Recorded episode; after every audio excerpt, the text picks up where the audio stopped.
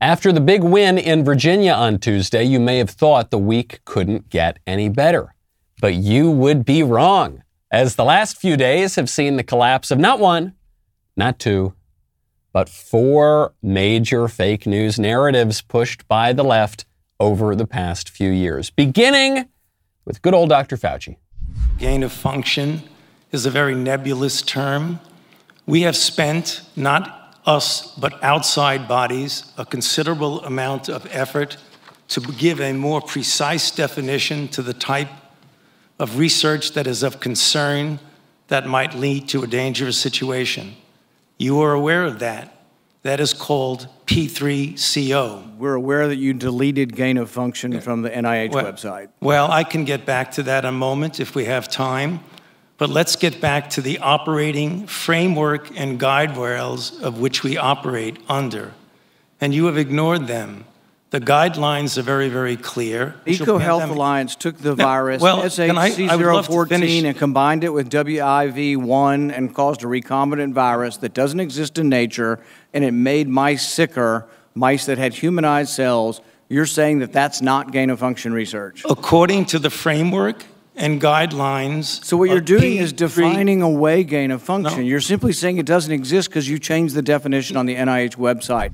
No, no, Senator Paul, that's not gain of function research. That is that is uh, function gaining inquiry. They're very, very different, okay? And basically, gain of function research is whatever I don't do, okay? That's and that would be bad, okay? But uh, but function uh, increasing uh, line of questioning that uh, that's what I did, and that's totally fine. Rand Paul's got Fauci dead to rights. So Dr. Fauci retreats to the oldest left wing trick in the book. He tries to redefine the words to redefine the reality. And unfortunately for the exalted doctor, the strategy does not seem to be working. Meanwhile, the stories we've been told about Kyle Rittenhouse and the BLM riots, the Steele dossier and Russia Gate, and critical race theory all are collapsing this week too. Because in the long run, no matter how well crafted the lie, the truth will prevail, at least in the end. I'm Michael Knowles. This is The Michael Knowles Show.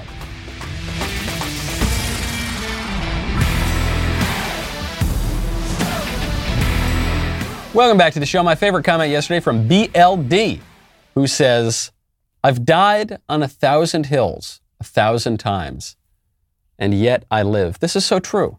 When the libs tell us, what, you want to die on this hill? Hey, you know, whenever you oppose the libs, they say, "What? You're gonna? Are you really? This is the hill you're gonna die on?" First of all, no, I have no intention of dying on any hills. But uh, yes, I am gonna take a stand on on a hill or two because if I don't, I'm gonna run out of hills to fight on. And when you're out there standing strong and fighting firm, it's important to look good. It's important to dress well, which is why I would really recommend you check out Mizzen and Main. I love Mizzen and Main. I love Mizzen and Main primarily because it makes me look really, really cool. Their shirts, their, their Oxford shirts, their polo shirts make me look really, really cool and sleek and hip and, and cool. But there's another layer here, which is they combine the comfort and flexibility of your favorite athletic wear with the fit and style of a custom dress shirt. Lightweight, breathable, moisture wicking. I am of Italian extraction. We perspire a little bit, okay? This is not great with some other dress shirts and some other polos. With Mizzen and Main, not a problem at all. I don't need to worry about that kind of thing. The dress shirts are also machine washable, so you can skip the trips to the dry cleaner. Think of all the time, think of all the money you'll save. They've got 30,000 five star reviews. You know they make a great product. I, I love them. I love them. Whether you're updating your wardrobe to head back to the office or just looking for a new fall flannel, we've got really good news. Right now, if you go to mizzenandmain.com, use promo code Knowles, you'll get $35 off any regular price order of 125 bucks or more. $35 off when you go to M-I-Z-Z-E-N-A-N-D-M-A-I-N.com. Use promo code Knowles. Fauci is embarrassing himself at this point. Fauci, I always would at least give him credit for being a slick politician who was able to pull a fast one and move the goalposts, and people either did not notice or they let him get away with it. But this is really embarrassing. He perjured himself months ago to Rand Paul and, and said that we are not funding gain of function research. We're certainly not funding it in Wuhan, but we're not funding it at all. And then it turns out they were funding it, and they were funding it in Wuhan. And so now Dr. Fauci is deleting the gain of function definition from the NIH website, and he's trying to, to weasel his way out of it. And it's pathetic. It's just falling apart. And I don't think people buy that anymore. But beyond Fauci, beyond coronavirus, look at the case. Look at the trial that's going on this week, the trial of Kyle Rittenhouse.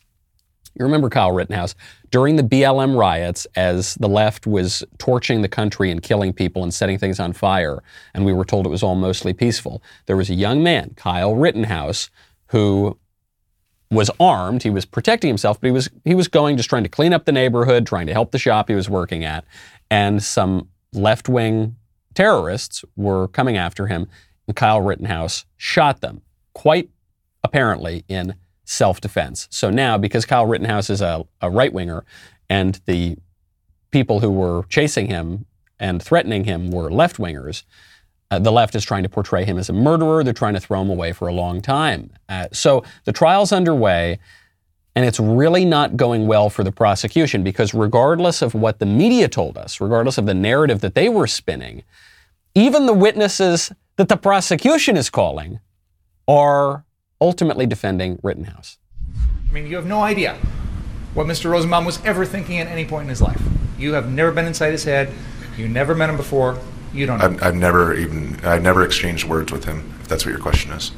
So your interpretation of what he was trying to do or what he was intending to do or anything along those lines is complete guesswork, isn't it? Um, well, he said, F you, and then he reached for the weapon. Rosenbaum is one of these guys that Rittenhouse killed, and uh, in apparently in self-defense. He goes, "So you have no idea. You don't know. Maybe he, maybe he was reaching for his weapon to give it to Kyle Rittenhouse as an early birthday present. Maybe when he said "f you," maybe that was just his love language. Maybe that was just his. How do you have no idea? You can't get in the mind of another person." Uh, yeah, well, he screamed "f you" and reached for his weapon. So you know, I don't know. That's, I'm not, I'm no Sherlock Holmes here, but something tells me he wasn't trying to wish me a happy birthday. Another witness, the prosecution grilling this witness, the facts really not looking good for the left. I stepped in and told everybody, chill out, calm down, stop doing that. I turned and had an exchange with one of the protesters, and I kind of explained to that protester, hey, you know, I get it, get what you're trying to do, but like not this. And when I turned around, Rosenbaum was right there in front of my face, yelling and screaming. And I would say, dude, back up, just chill. I don't know what your problem is. And he goes, you know what? If I catch any of you guys alone tonight, I'm gonna kill you. And he said that to you. Correct. Did he say that to the defendant as well? The defendant was there, so yes. oh my gosh. Uh, look, I think from the facts that we know, it's been clear from the earliest stages of this that Kyle Rittenhouse was acting in self-defense. He certainly should not be convicted of any crime, and this this is basically a witch hunt. Uh, but if the state is going to prosecute this, I think they need a better lawyer. this guy, or maybe it's just the case that all the facts are on the side of the right here, and they're on the side of Kyle Rittenhouse, and, and they're against the media and the leftists and the government. But I repeat myself. The guy said to their faces, If I catch you alone tonight, I'm going to kill you. Is there any clearer justification for acting in self defense? Probably not. The narrative, the left wing narrative can last for a very long time. I don't mean to downplay it, but eventually, eventually, the truth is going to peek out. Okay, it's going to sneak out there. We're seeing this not just with Rittenhouse, but with the Russia hoax. So the, there was a big development in the Russia hoax yesterday, which is why you're probably not hearing about it very much in the media, is because they want to cover it up. Igor Danchenko was just arrested, indicted by John Durham, who, who was leading the investigation of the origins of the Russia hoax and arrested Igor Danchenko. Who is Igor Danchenko? He was the subsource. He was one of the main sources for the Steele dossier. The Steele dossier was the fake dossier compiled by British spook Christopher Steele that was used as the excuse to let the Obama administration spy on the Trump campaign. And it's what set the stage for the Trump impeachment, and it's what set the stage for undermining the, the entire Trump administration, practically. Got the, it got the FISA warrant to use against Carter Page, which was just a way of bugging the Trump campaign.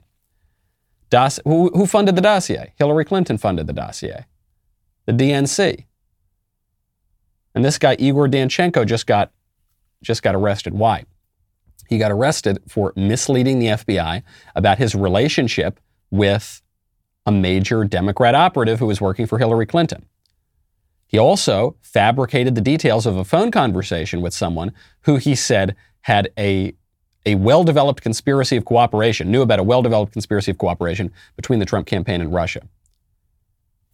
Meaning, he lied to the FBI about the whole thing, which was a hoax. It was a setup, it was an op, and it's unclear exactly how much of it was set up by the, the Obama administration and exactly how much of it was set up by the DNC and Hillary Clinton. There's very possibly some combination of the two. But this was a hoax and a setup. And even now, years and years later, after Trump is out of office, at least for now, the truth is coming out. Okay, and for years, you remember? For years and years, it's Mueller time. Trump, he's a Putin stooge. He's a traitor. You're any, all of you who support him are, are insurrectionist traitors selling out your country to Vladimir Putin. It was all a complete, not just a lie, it was a complete op. It was a political operation by the very Democrats who were pushing it. And they got away with it for now. By the way, they got, uh, Trump's out of office, right? So they did, they did get away with it. It's, it's a slight consolation that at least maybe someone will go to jail, maybe. But the, politically speaking, they got away with it. People need to be fired over this sort of stuff. And when people get fired, you need to replace them. And when you need to replace them, I would recommend ZipRecruiter. When you have a job opening, you want the best candidates, the most important investment that your company is going to make. Okay. You want the ideal candidate. Well, what if you could pick your ideal candidate before they even apply? That's where ZipRecruiter's invite to apply comes in. It gives you, the hiring manager, the power to pick your favorites from top candidates. Right now, you can try it for free at ziprecruiter.com slash Knowles, K-N-O-W-L-E-S. How does invite to apply work? Well, when you post a job on ZipRecruiter, they send you the most qualified people for your job. Then you can easily review the candidates and invite your top choices to apply for your job. It's just so high tech, so cool, so easy, and it will really help you make sure that when you're looking at the best investments, the most important ones you can make in your company, you're making the right choice. See for yourself. Go to ziprecruiter.com slash Knowles, K-N-O-W-L-E-S. That's ziprecruiter.com slash Knowles to try ZipRecruiter for free. ZipRecruiter, the smartest way to hire. You got hoaxes falling apart from Dr. Fauci, from the BLM people over Kyle Rittenhouse, from the Russia hoax people over the Steele dossier. But there's a hoax going on right now. Okay, there's a there's an, a hoax that the left is trying to perpetrate right now. They are trying to convince everyone that critical race theory is not being taught in schools. What you're what you are being told right now is that critical race th- well, for a while they were telling you critical race theory is awesome and we need to have it in every school. But then they realized that wasn't a good strategy. So they said, "No, critical race theory uh-uh. It's it's only being taught in Harvard Law School. You idiots, you rubes, you probably haven't even read Kimberlé Crenshaw. No, critical race theory is not being taught in schools, and the Republicans are lying to you about it, and they're doing it because they're racists and they don't want to teach about slavery or what whatever, right? So an administrator at the largest school district in Indiana has just released a video. It's a really terrific, concise description of how the left is in fact teaching critical race theory in schools.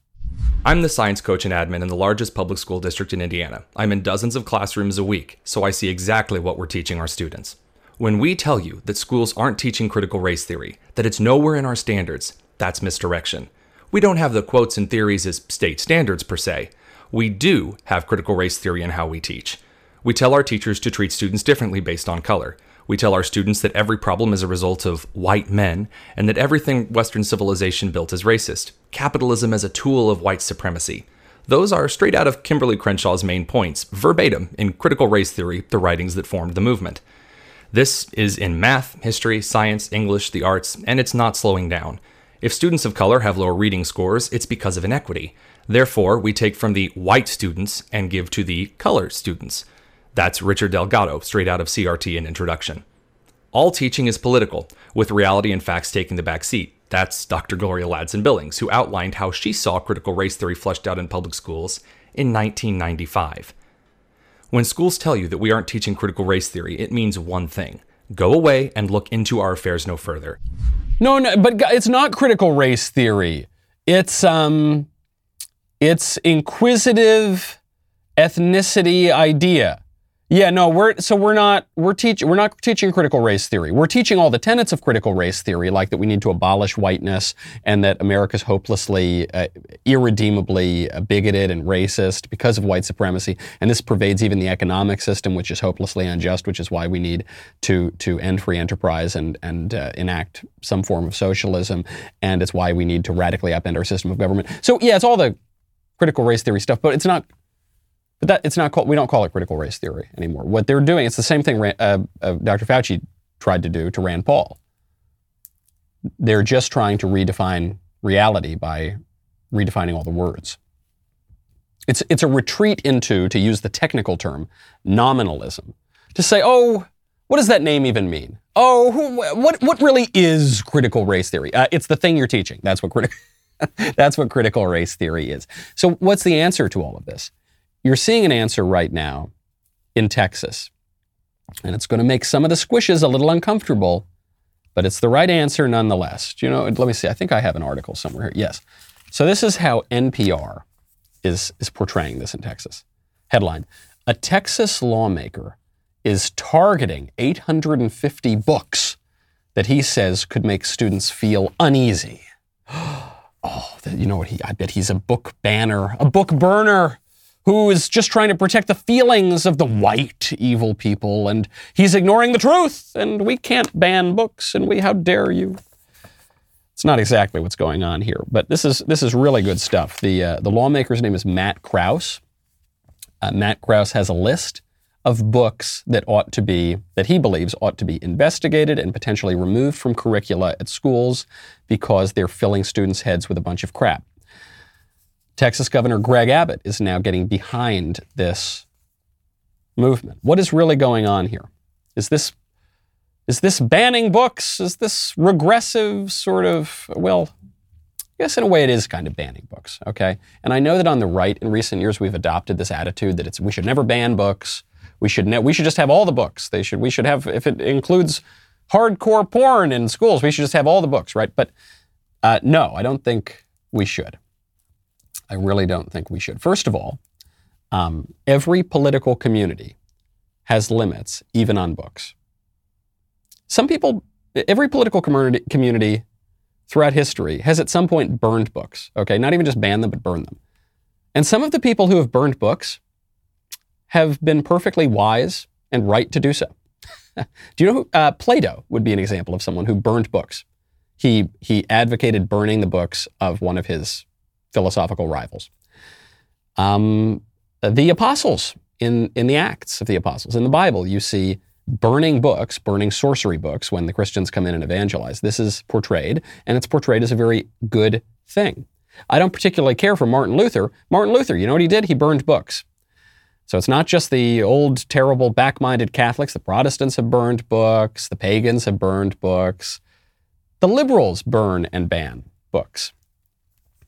There, we, we currently ban books in school, at least one book. And, and it's been pushed by the liberal. What is the one book that we ban in schools right now? It's an obvious answer, but we don't think about it. The Bible. That's the book. That's the one book you can't be taught in schools because of a ridiculous Supreme Court decision pushed by the left. So I hope the left spares me their pearl clutching over the idea that we're going to kick certain books out of the curriculum. Yes, we are going to kick Ibram Kendi's idiotic nonsense out of the curriculum. if we can. Yes, we are going to kick Robin DiAngelo's race hustling idiocy out of the classroom. Okay? Frankly, I think we ought to put the Bible back in the classroom. The Bible, the most important book ever written, the, the font of all wisdom, all of, all of Western thought and literature, that we're not allowed to teach. But the idiotic ravings of Ta-Nehisi Coates, that we have to teach. That would be an affront to liberal education if we got rid. Give me a break. It's so disingenuous. Okay. There's only so many weeks in the semester. There's only so many books that you can read. Okay. And so the purpose of education to make us free is uh, requires that we read the best books, the books that are best going to help us understand the world, cultivate uh, the, our our deepest resources, and uh, bring our base passions into accord with our rational will. Okay, and so you're you're going to be able to do that by reading the classics, by reading serious works, and you're not going. You're actually going to undermine that by reading porn and by filling your head with lies and propaganda, like Howard Zinn, like Robin DiAngelo, like Ibram Kendi. And so those books should be kicked out of the curriculum. There is nothing hypocritical. There is nothing dangerous. There's nothing illiberal even about that. The left has been doing it for a very long time. There are plenty of reasons to circumscribe books. And it's, it's about, it's long past time that conservatives started taking a stand in this arena as well. Now, there is some confusion on this because the, the right has adopted a lot of the language of the left. And I'm afraid that even Winsome Sears, the newly elected lieutenant governor of Virginia, is doing this a little bit as well. I really like what little I know about Wins- Winsome Sears. She is she's really having a moment right now on the internet because her social media team is is pretty strong. So they're they're calling her based and they're doing meme contests and they're sending photos of her just holding like a giant gun and she just seems great.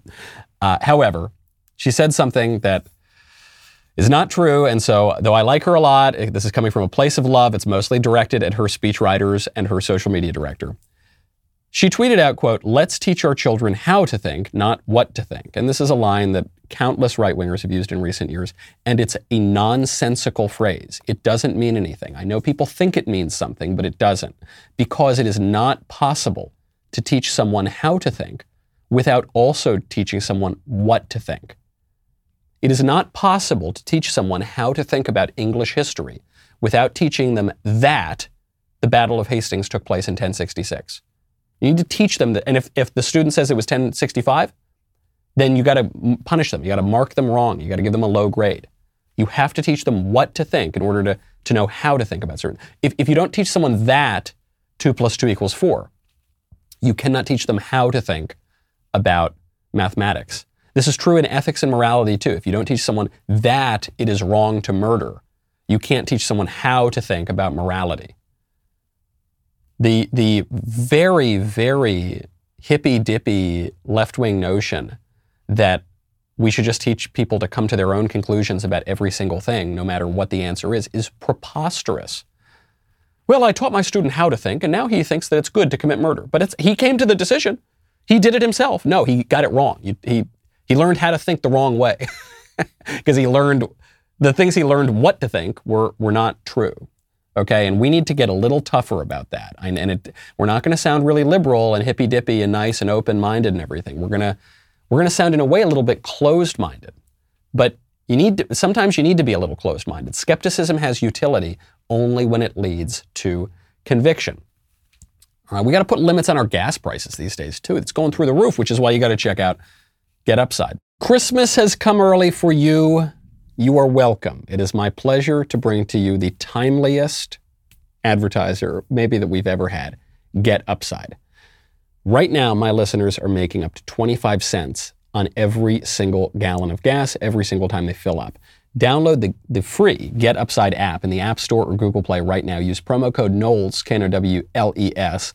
Get a bonus 25 cents per gallon on your first fill up. That is up to 50 cents cash back. Do not pay full price at the pump anymore. Get cash back using Get Upside. Just download the app for free.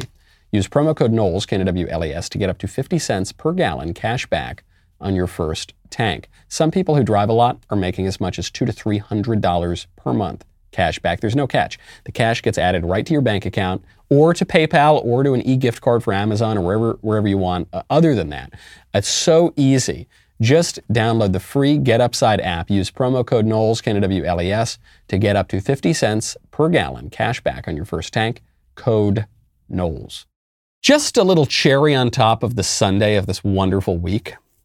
There was a race in New Jersey for a state rep race, right? And the state rep race, no one was really paying attention to it because it had the top Democrat lawmaker in New Jersey, guy by the name of Steve Sweeney. And so he was super powerful. He was that no one was going to really challenge him. And so there was just this guy, this Republican truck driver named Edward Durr. He spent $153 on his campaign, quite a lot of it on donuts. It's not a joke. And uh, so it was going to be a throwaway, whatever, you know, we'll get him next time. And then the truck driver won.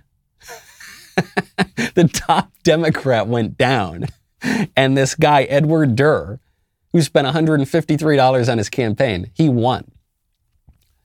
Now, look, I don't, I don't know anything about Edward Durr. I, I hope he's a good candidate. I love that he beat the Democrat. I hope he, he is a good politician. I hope he learns to become a good politician. And he's got, I, I just, I really don't know. Nobody really knows a lot about him right now. But I love the victory. And I love the victory because what it shows is people are really sick of this ruling class. Okay. And they just, they want anything but this ruling class. And it shows that we can, at least sometimes, boot this ruling class out of power. The vote for Edward Durr, he, well, look, he might be the greatest candidate in the world, but the fact that you've got such a low funded, sort of unknown candidate comes in and beats the top Democrat, that's probably more of a protest vote. It's a protest vote against something. And even in, in New Jersey, even in blue New Jersey, that's a great sign. Uh, Ron DeSantis is showing this in Florida. Ron DeSantis, he, you know, he, he's a very talented politician and he's very good at using applause lines. And but take a listen to this applause line that he just used at an event down in Florida. This uh, this shows you a little bit of a shift in the focus for the, the Republicans this year and going into 2022 and 2024.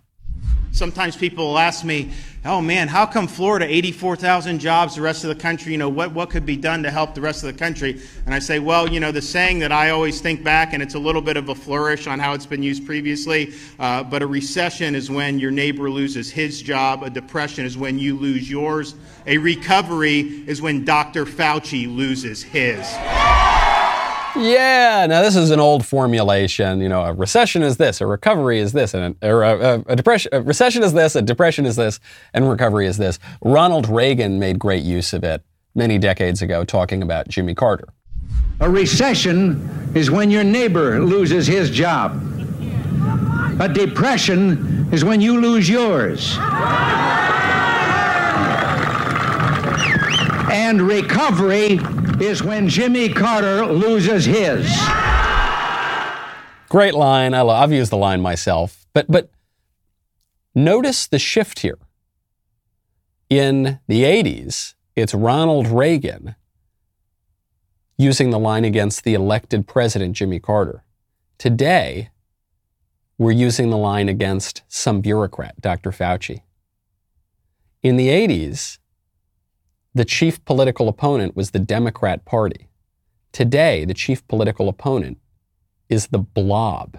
It's the ruling class, the deep state, the permanent government, call it whatever you want. It seems like a subtle shift. That's a major shift. It shows you where the power has moved in the country. And what people are rebelling against right now is not Joe Biden. If Ron DeSantis had used that line against Joe Biden, it would have probably fallen flat. Yeah, we don't like Biden. We joke about him. Let's go, Brandon. Ha ha ha. But no one thinks the guy is with it. No one thinks the guy is really pulling the strings. Someone like Fauci, though, he's been around for what, seven presidents now? Highest paid employee in the federal government. He's the problem. It's a, it's a regime issue, not so much a partisan issue. Speaking of this ruling class, there was one of the creepiest corporate presentations I've ever seen in my life, just came out from Microsoft Listen to how these software spokesmen begin their presentation. Hello, and welcome to Microsoft Ignite. We've got a big day ahead and lots in store for you. First, we want to acknowledge that the land where the Microsoft campus is situated was traditionally occupied by the Sammamish, the Duwamish, the Snoqualmie, the Suquamish, the Muckleshoot, the Snohomish, the Tulalip, and other Coast Salish peoples since time immemorial. A people that are still here, continuing to honor and bring to light their ancient heritage. My name is Allison Wines. I'm a senior program manager in our developer tools division. I'm an Asian and white female with dark brown hair wearing a red sleeveless top. And I'm Seth Juarez, program manager in the AI platform group. I'm a tall Hispanic male wearing a blue shirt, khaki pants.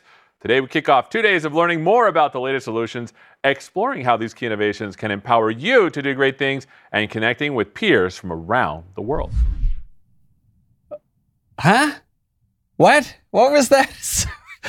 First, okay, let's take it backwards for, uh, from the end to the beginning. They say, I'm an Asian lady, and I'm a sort of white guy. And I, why do I care? Why do I care about your race? And you're talking about the clothing you're wearing. Oh, it's for, I think it's for blind people. I think they're doing this for blind people because identity politics doesn't work for blind people because they can't see and they genuinely don't, they literally don't see color. But that doesn't work for the left because the left needs to make every single thing about race and these kind of physical attributes of identity. And so they've actually got to tell you, be like, hey, hey, hey, hey, I'm a black guy, treat me differently. Hey, I know you can't see me and you don't care, but I am. You should treat me differently based on my race. Okay. And they open up, they say, We're here on the land of the Shumatami Muskatuzi people, and they and it goes on this whole list. Who cares? When I go to the Bronx, I do not often hear, you know, the Puerto Rican guy in the Bronx say, Hi, I'm a Puerto Rican guy wearing, you know, jeans and a t-shirt, and I am acknowledging that I'm standing on land that was once inherited by black guys and before that by Sicilian guys, and before that by the Irish, and before that, who care? Uh, what do I care? You're in America. You're standing on you're standing on the Microsoft campus. Land now run by Microsoft. But it's this, it has to be this constant preening sort of guilt. By the way, I don't think this little acknowledgement makes the Muskatuzi feel any better that they lost their land hundreds of years ago. Just move on, buddy. This is this is the world. This is how this is how the world works. It's so the reason I even bring it up is, is to show though, this is not about this is not about the government, big government. You know, one of the big unfortunate events that came after the, the big Virginia win is that the establishment Republicans tried to make this all about socialism. It's all just a rejection of socialism. Socialism did not play a single role in the Virginia election. Okay, it was about culture. It was about critical race theory. It was about transgender ideology in schools. It was, it's not even just about the government. It's about Microsoft. I don't want my corporations pushing this crap and upending my traditions and my society and ripping America apart at the seams. And so if it's the government doing that, then let's go after the government. If it's corporations, I'm happy to go after the corporations too. And that's a big difference between the, the impotent talking points of the Republican Party for the past 20 years and what's going on today. As you may or may not be aware, the Daily Wire filed a lawsuit against the federal government yesterday. Why? Because the Biden administration, the, the anti American Biden administration, ordered that large employers must require their employees to be vaccinated against the Wu flu or submit to regular testing.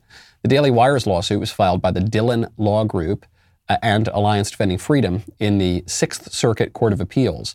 The lawsuit alleges that the Biden administration lacks constitutional and statutory authority to issue the employer mandate and that the mandate failed to meet the requirements for issuing a rule taking effect immediately without the normal process of considering public comments. This mandate is unconstitutional. We are not standing for it here at the Daily Wire. Our employees deserve to keep their medical history private, have some control over their own bodies, and honor any of their religious beliefs. And there are plenty of reasons not to take this vaccine, moral and prudential. We stand with our employees' rights. Uh, we do do this also with the rights of every single American. The Biden administration has warned that any companies that do not comply with this federal overreach could be fined as much as $136,000 per violation. Per violation. No company really can withstand this in the long run. This is why we need your help. If you are not a member yet, please consider joining us today. If you go to dailywire.com slash subscribe, enter code do not comply at checkout, you'll receive 25% off your membership. You will be fighting this unconstitutional mandate with us. We appreciate your help, and we will not comply. We'll be right back with the mailbag.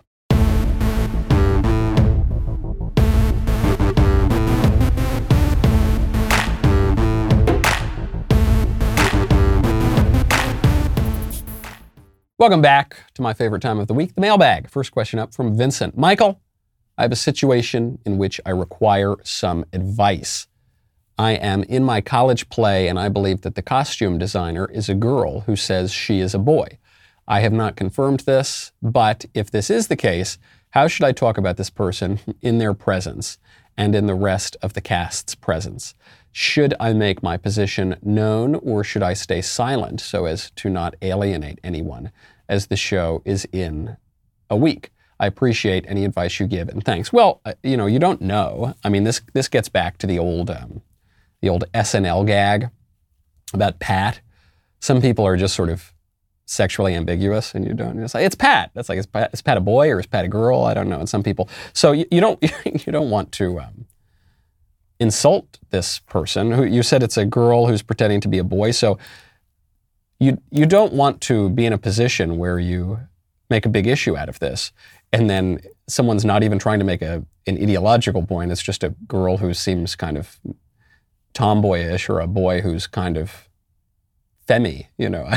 or whatever. You don't, you don't want to do that. Uh, certainly, I wouldn't I wouldn't buy into the transgender ideology. The the good thing you have going for you though is that when you are in someone else's presence and you're talking about that person, it's rude to use their pronouns.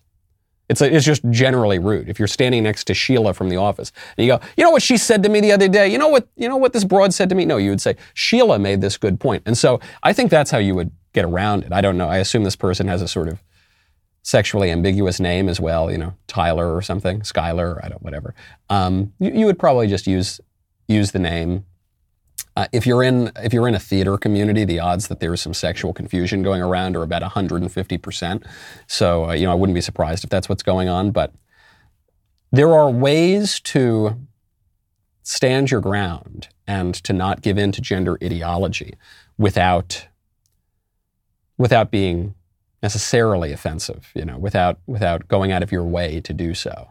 And, and this is actually the harder thing to do is just is you know rather than showboating. I'll take your situation out of it for a second. Let's say you're talking about Bruce Jenner, and uh, you're, you're, talking to someone and someone refers to she, you know, she, Caitlyn Jenner, and you say, yeah, well, you know, what Bruce said was da da da da da da da. You can do it in a way that is quiet and subtle and confident, and, and not saying he's not a she, he's a he, and how dare you? You know, you can just kind of hold your ground firmly, quietly, politely. That's, that's what I would recommend doing. From Jim, I asked what the point in a high school relationship was a week ago. I might be getting into a high school relationship soon because of your answer. Oh, yeah, because I said I met my wife in high school. We split for college, which I think is now a statutory requirement for millennials. Wish we hadn't, wish we'd gotten married sooner. Um, but yeah, I think high school relationships can be great. So, Jim goes on. Now I have to ask, what would I do in a high school relationship? I'm not very good in these types of things, so I thought I would go to an expert. Thanks. this is a family show, buddy. I don't, you know, I don't know what you what you want me to say. No, I, I can I can tell you. When I was a youth, teenage boy into my early teens, I was I was an atheist. Okay, I did not adhere to Catholic teaching, theology of the body chastity, all the things that you're you really should be doing. And so I behaved in a way that I would not recommend. Okay, I but but I think you certainly can have a relationship as a teenager or in college or in high school or whatever that is a very serious relationship and remains chaste. Does this mean you can never hold the girl's hand? You can never kiss the girl? You can never go? No, it doesn't mean that. But it, it does mean that you ought to respect certain boundaries. And uh, our culture is really bad at that. And I think a lot of people, I hear this a lot from people like me who are reverts, you know, who lived like atheists for a long time and then reverted to the faith. And they feel, or converted rather, also, they feel lied to. They feel like they were told, I mean, they were encouraged in high school and college that you need to sleep around and and break every sort of social and sexual convention that existed even 50 years ago and you need to just take things on date a million people and you know swipe right and swipe right and swipe right and you just have to do that. That's just what the culture is and you don't. You don't actually. You don't you also don't need to sit at home in your room and never speak to a girl right? That would be the complete other side. But what you can do is recognize that men and women are made for each other. They're complementary. We think they're cute you know? We're attracted to these other people. We can express that attraction. We can engage in that uh, while still respecting the other person and respecting ourselves. Moderation actually is a virtue, and chastity is too, but have a good time. From Andrew Hey, Michael, I hear you speaking about how the problem with marriage is how we allowed our society to have gay marriage and thus redefining what marriage is. Well, it's not the the problem. There are a lot of problems, but uh, sure, that's part of it. I agree with all this. However, I think marriage was ruined from making it a legal thing in the first place. It ruined its value. It's part of our relationship with God, not people. Therefore, I believe marriage should be overseen by our religious institutions. And if a church or synagogue wants to approve a gay marriage or two, two random guys decide to say they're married, they can. Curious your thoughts on this. Thanks. Love your show and all that you do. I'm afraid, Andrew, I appreciate the compliment, but I'm afraid you are wrong about this. Uh, marriage is an oath before God. That's true. Marriage is, is also an oath to this other person, your spouse. And marriage is also an oath before the public. It is a public act. It always has been. Because marriage is not merely a private institution, but a public institution. This is why divorce was not permitted in most places in the civilized West uh, for a very long time, until very, very recently, actually. You're making an oath. You're signing a contract. And it's not just an oath between two people who can consent to do whatever they want. And if they decide to break the contract, it's totally fine.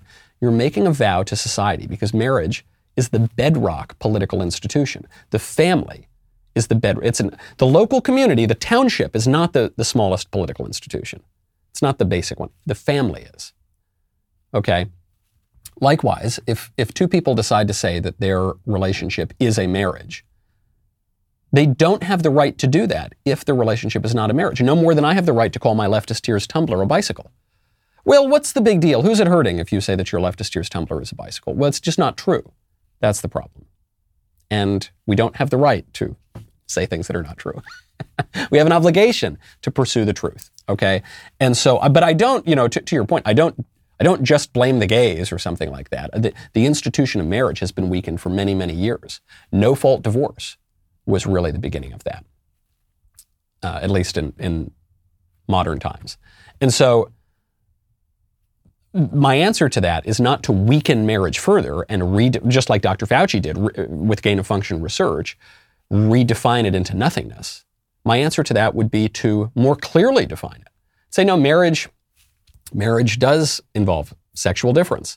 And two fellas who like each other and two women who like each other, that's fine. They can like each other. They can have a relationship, but it, it just is not marriage. And you no no amount of you know messing around with the words is going to, to change that. And furthermore, if you are married, you can't just get out of it. You can't just break it willy-nilly because you are fracturing you're hurting children to do that. You're, but you're also fracturing society and you're undermining our, our trust in one another and our trust in oaths and, and the, the very notion of a public oath itself, to say nothing of your obligation to God. So I would, I would say yes, marriage is in a great state of disarray. The answer is not to make it even more subjective, make it even more personal, make it even more relative. The answer is to make it more objective and clearer. From Matthew Good day, Mr. Knowles. Would you please explain the differences between the philosophies of Edmund Burke and John Locke? Thank you, under the omnipotence. Uh, Matthew. Yes. Burke broadly is a conservative. Locke broadly is a big lib.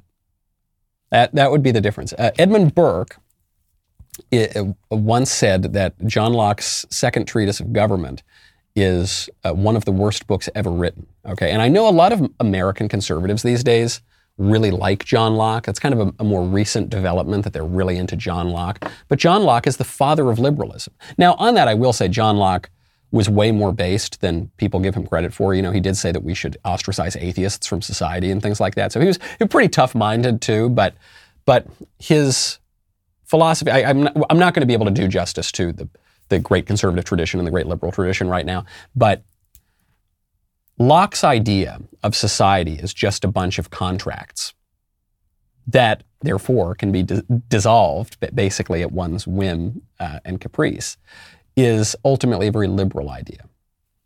The idea that we're, you know, the basic unit of society is the individual.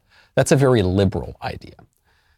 Edmund Burke's idea, and forget, Edmund Burke was a defender of the American Revolution, so it's it's not as though he were just uh, he's completely unrelatable to the American experience. But Edmund Burke's idea is uh, no, we are born not primarily with rights and entitlements, but with obligations, with oaths, with, with duties, with, with loyalty.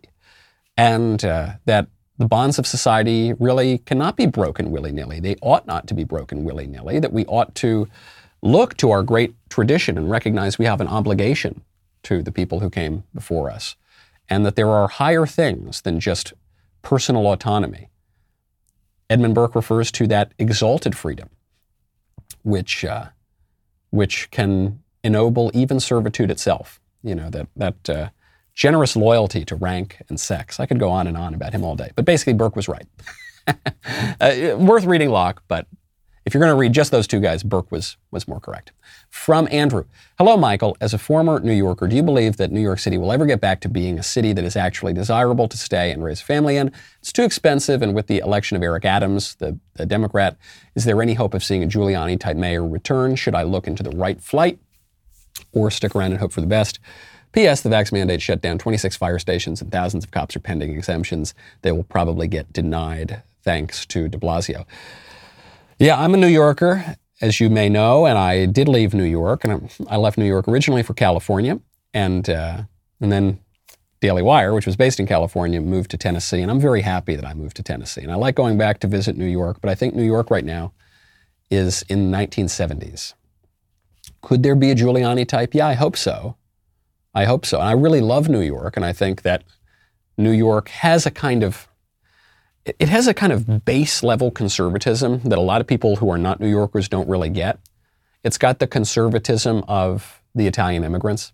It's got the conservatism of the cops and the firefighters. It's got the conservatism of just being an old place, you know, being a tough old place. So, yes, there could be some kind of semi renewal, but really depends what you want to do.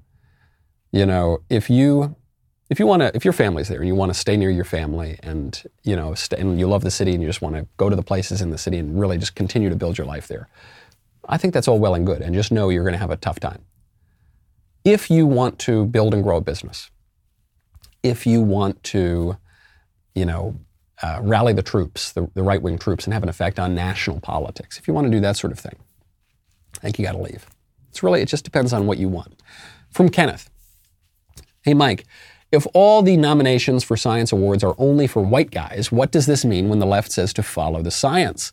They're actually saying, listen to the white guys. Seriously, just another white guy.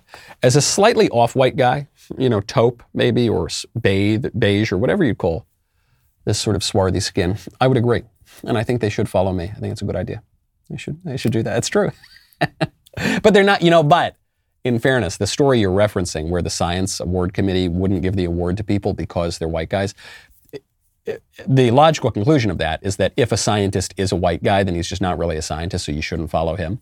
If he shouldn't win an award, certainly you shouldn't follow him. From Samantha.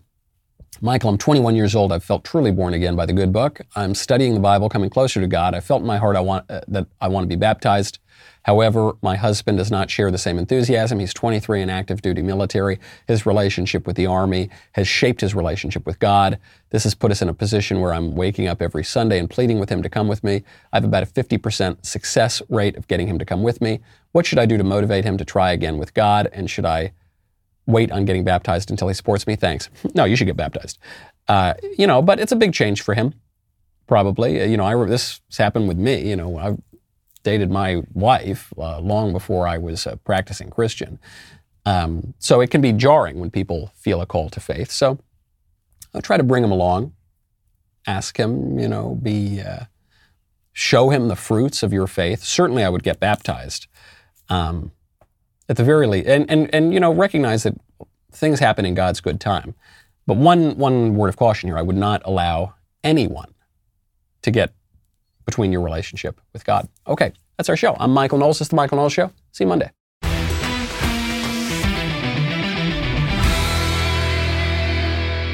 If you enjoyed this episode, don't forget to subscribe. And if you want to help spread the word, please give us a five star review and tell your friends to subscribe. We're available on Apple Podcasts, Spotify, and wherever else you listen to podcasts. Also, be sure to check out the other Daily Wire podcasts, including The Ben Shapiro Show, The Andrew Klavan Show, and The Matt Walsh Show. The Michael Knowles Show is produced by Ben Davies, executive producer Jeremy Boring. Our technical director is Austin Stevens, supervising producer Mathis Glover, production manager Pavel Vidovsky, editor and associate producer Danny D'Amico, associate producer Justine Turley, audio mixer Mike Coromina, and hair and makeup by Cherokee. The Michael Knowles Show is a Daily Wire production, copyright Daily Wire 2021. Hey, everybody, this is Andrew Klavan, host of The Andrew Klavan Show. You know, some people are depressed because the Republic is collapsing, the end of days is approaching, and the moon's turned to blood. But on The Andrew Klavan Show, that's where the fun just gets started. So come on over to The Andrew Klavan Show and laugh your way through the fall of the Republic with me, Andrew Klavan.